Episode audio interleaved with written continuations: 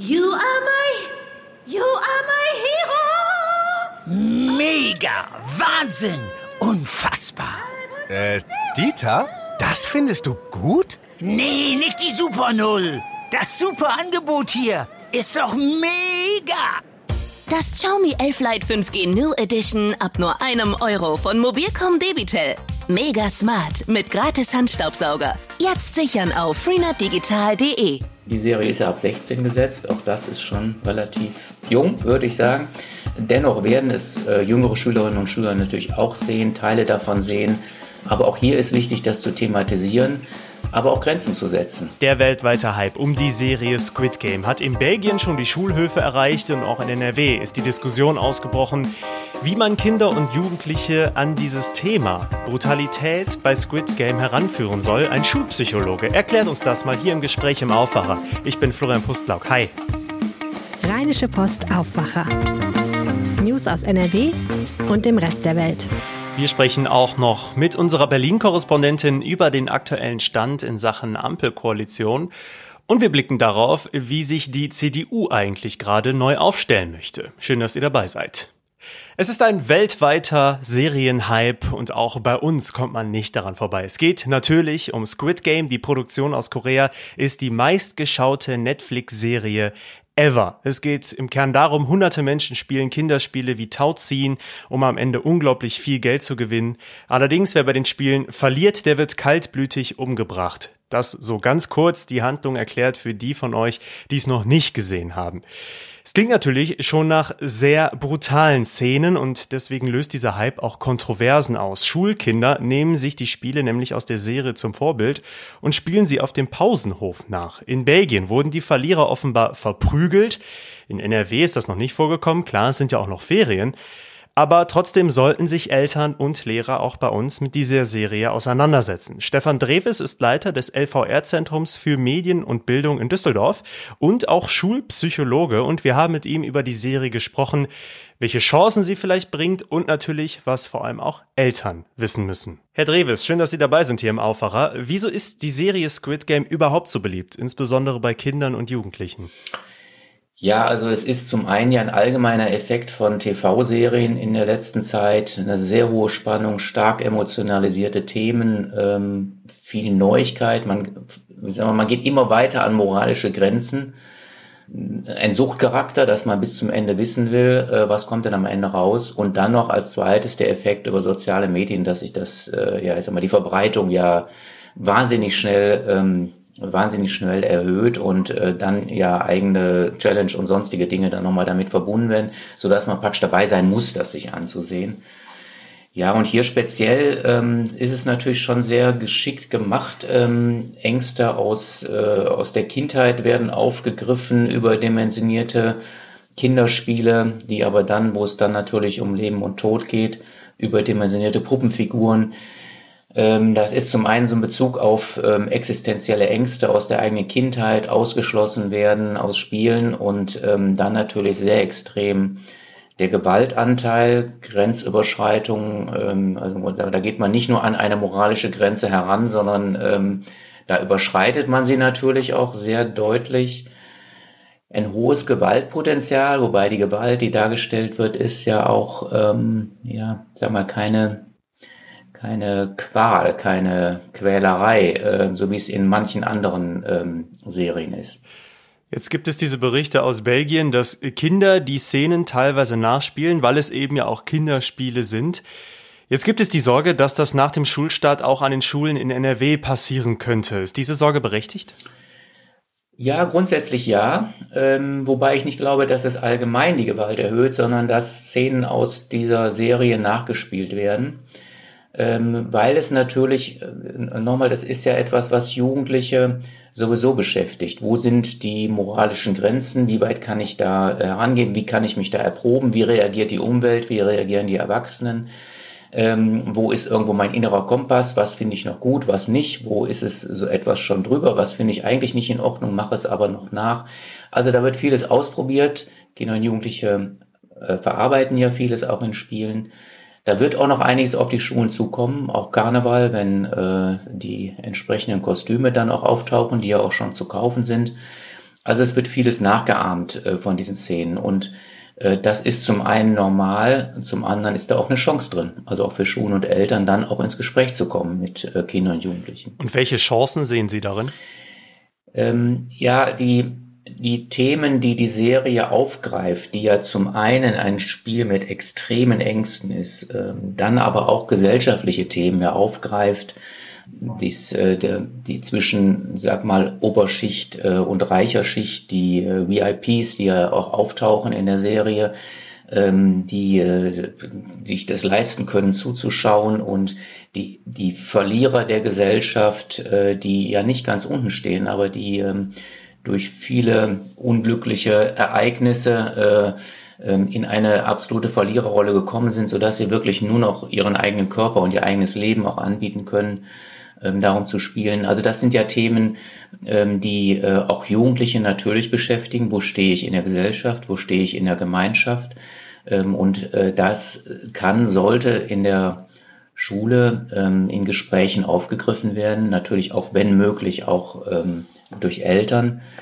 Wobei es hier wichtig ist, halt ähm, auch nicht mit dem erhobenen Zeigefinger eine moralische Haltung einzunehmen und auch nur auf die Gewaltdarstellung äh, einzugehen, ähm, sondern offen für ein Gespräch zu sein in Schulen, auch zu thematisieren, wie werden solche Serien gemacht? Was fesselt uns daran? Was begeistert uns daran?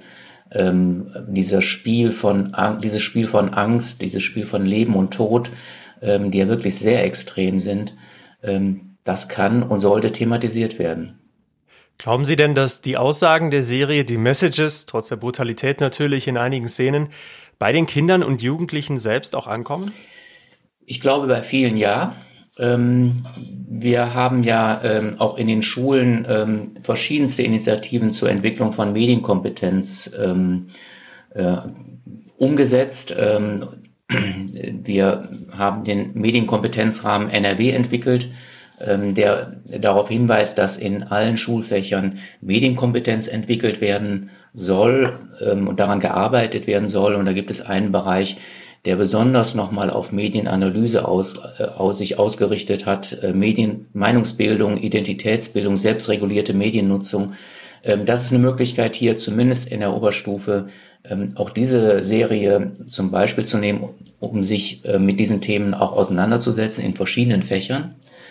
Ein Problem ist natürlich bei den jüngeren Schülerinnen und Schülern, ähm, die Serie ist ja ab 16 gesetzt, auch das ist schon relativ noch jung, würde ich sagen. Ähm, dennoch werden es äh, jüngere Schülerinnen und Schüler natürlich auch sehen, Teile davon sehen, ähm, sehen vielleicht auch ältere äh, Schüler, die, ähm, die die Szenen nachspielen und greifen das dann auf, noch relativ unreflektiert. Ähm, aber auch hier ist wichtig, das zu thematisieren aber auch Grenzen zu setzen. Also ich bin durchaus der Meinung, auch eine Schule sollte einfach Nachspielen der Szenen, die halt ja sehr schnell auch in Richtung Mobbing gehen können, in Richtung Machtausübung auf Schwächere oder auf Verlierer, ähm, hier durchaus auch Grenzen zu setzen und das zu unterbinden, aber auch gleichzeitig möglichst ähm, in Gesprächssituationen das auch zu thematisieren, was ist daran faszinierend, ähm, warum greifen das die Kinder und Jugendlichen auf und wie gesagt, das sind natürlich auch die, wie ich eben schon sagte, die, ähm, der Bezug zu den Kinderspielen, die Figuren, Puppenfiguren, Murmeln, Zuckerkekse, alles das, was man aus der eigenen Kindheit kennt. Ähm, und die existenziellen Ängste natürlich auch aus der Kindheit. Ähm, das ist das, was Spannung erzeugt, emotionale Spannung. Da gehen die Kinder und Jugendlichen aber unterschiedlich äh, mit um. Das war unser Gespräch mit dem Düsseldorfer Schulpsychologen Stefan Drewes über Squid Game, der Serie, die gerade einen weltweiten Hype ausgelöst hat, aber auch brutale Szenen deutlich zeigt. Mehr zum Thema Squid Game findet ihr auch bei uns in den Show Notes.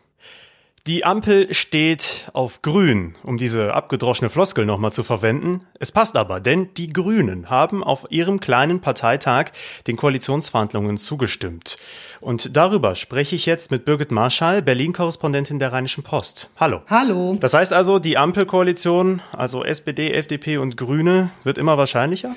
Ja, da, davon kann man ausgehen. Also die drei Parteien strahlen einen solchen Willen aus, unbedingt regieren zu wollen.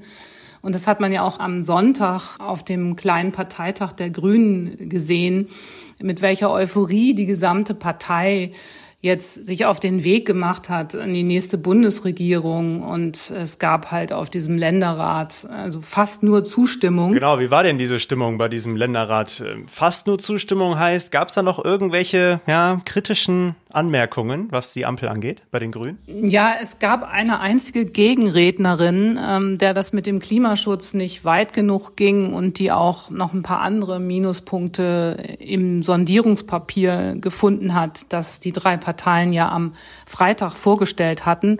Aber nur eine einzige äh, von ungefähr 100 Leuten, die da saßen.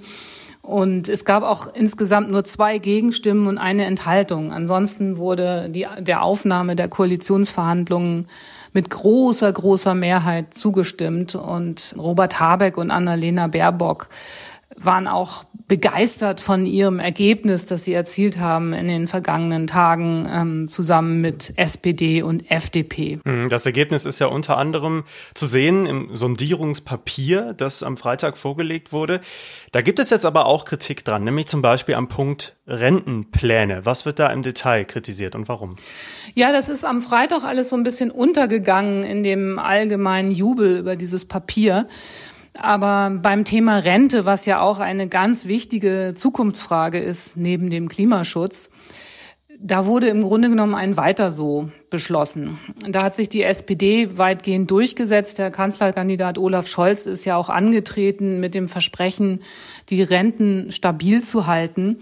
Wir wissen aber, dass aufgrund der demografischen Entwicklung, also weil eben immer mehr Menschen in die Rente gehen werden und demnächst eben auch die Babyboomer-Generation, die ja zahlenmäßig sehr groß ist, und gleichzeitig aber die Zahl der Erwerbstätigen zurückgehen wird, wird es sehr schwer sein, genug Geld zusammenzubekommen, um eben dieses hohe Rentenniveau zu halten von 48 Prozent. Und das, äh, da geben die drei Parteien keine Antworten darauf, wie man das eigentlich schaffen will. Mhm.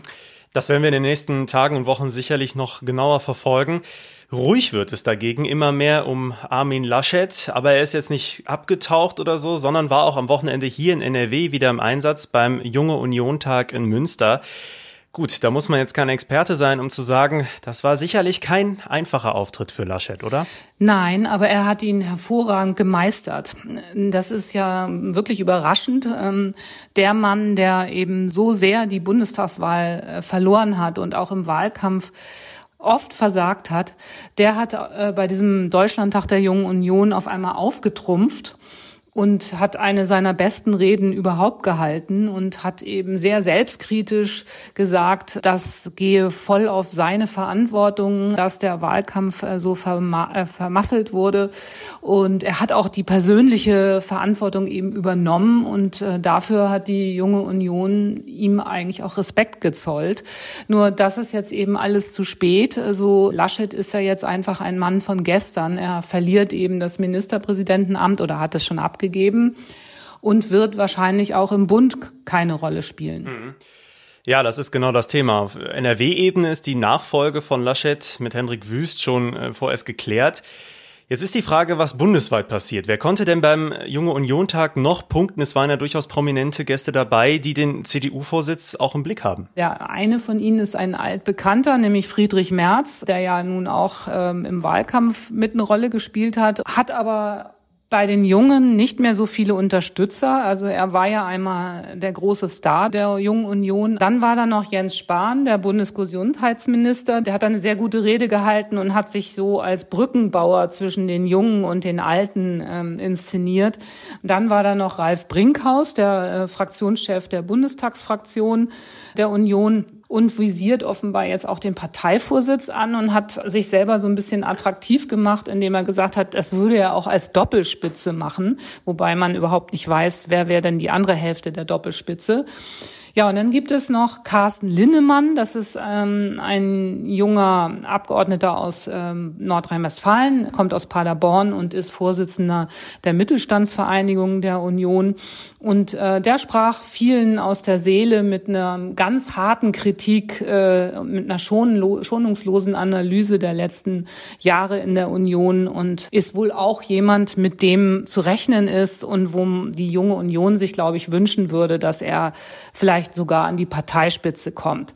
Und der fünfte ist Norbert Röttgen, der durfte auf dem äh, Parteitag keine Rede halten, aber man weiß auch von ihm, dass er noch Ambitionen hat, vielleicht die Parteispitze zu erklimmen. Also insofern ein ganz offenes Rennen. Man weiß überhaupt nicht, wie es ausgehen wird. Vielen Dank, Birgit Marschall. Wiederhören. Die aktuellen Infos zu den Ampelkoalitionsgesprächen und zum internen Machtkampf bei der CDU bekommt ihr über RP Online.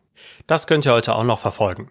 Das britische Parlament tritt heute das erste Mal seit dem tödlichen Attentat auf den Abgeordneten David Amis zusammen. Gegen den 25-jährigen Angreifer wird weiter ermittelt. Laut britischen Medien soll er seit Jahren Teil eines Anti-Extremismus-Programms gewesen sein. In Dortmund werden heute Details zum Bau des neuen ICE-Werks vorgestellt. Dabei sind NRW-Verkehrsminister Hendrik Wüst und zum Beispiel Ronald Pofalla, Vorstand Personenverkehr der Deutschen Bahn. Mit der Millioneninvestition soll das Werk auf dem Gelände des alten Güterbahnhofs Westfalia entstehen. Und noch kurz zum Wetter. Die neue Woche startet angenehm mild und trocken. Es kommt auch immer wieder mal die Sonne durch bei 13 bis 17 Grad. Es wird auch noch richtig warm diese Woche. Über 20 Grad sind drin in den nächsten Tagen. Dazu nur selten mal mit etwas Regen. Das war der Aufwacher für Montag, den 18. Oktober. Wir freuen uns über euer Abo, kostet nichts und ihr bekommt immer Bescheid, wenn die neue Folge rausgekommen ist, immer montags bis samstags. Also da haben wir beide was von. Ich bin Florian Pustlauk, ich wünsche euch noch einen schönen Tag. Ciao. Mehr Nachrichten aus NRW gibt's jederzeit auf RP Online. rp-online.de